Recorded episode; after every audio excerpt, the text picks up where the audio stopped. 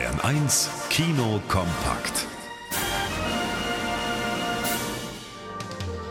Michael Jordan ist eine Basketball-Legende. Die nach ihm benannten Turnschuhe Air Jordan sind ein Milliardengeschäft. Und nun erzählt Ben Affleck, wie es zu diesem Wahnsinns-Werbedeal kam in Air, der große Wurf. Matt Damon spielt den Talentscout, der Mitte der 80er Jahre für die Firma Nike nach einem Markenbotschafter im Basketballbereich sucht.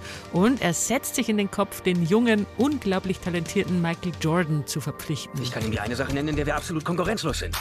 Unsere Basketballsparte ist echt beschissen. Wie Matt Damon gegen den Willen des Firmenchefs und zum Ärger der Konkurrenten Converse und Adidas den Deal mit Jordan einfädelt, das ist schon eine irre Geschichte. Und Affleck erzählt sie packend. Er, der große Wurf, ist zwar ein ellenlanger Werbespot für Nike, aber halt einfach auch spannender Filmstoff. An der ägyptischen Assar-Universität spielt der Politthriller Die Kairo-Verschwörung. Ein Fischersohn aus der Provinz kann dort mit Hilfe eines Stipendiums Islamwissenschaften studieren, gerät aber nach dem Tod eines Kommilitonen ins Visier des Geheimdienstes. Ich verrate ein Geheimnis.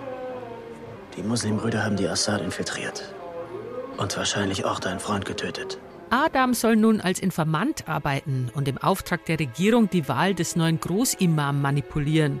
Der Film des ägyptischstämmigen, aber in Schweden lebenden Tariq Saleh zeichnet das düstere Bild eines durch und durch korrupten, skrupellosen Systems, weshalb der Regisseur in Ägypten auch Einreiseverbot hat. Die Kairo-Verschwörung gibt Einblick in eine sonst schwer zugängliche Männerwelt und ist zudem ein fesselnder Thriller.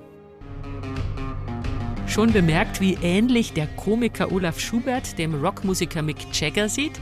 Tatsächlich findet Olaf im Keller seines Dresdner Elternhauses einen Hinweis darauf, dass seine Mutter 1965 beim Stones-Konzert in Münster war und was mit Mick gehabt haben könnte.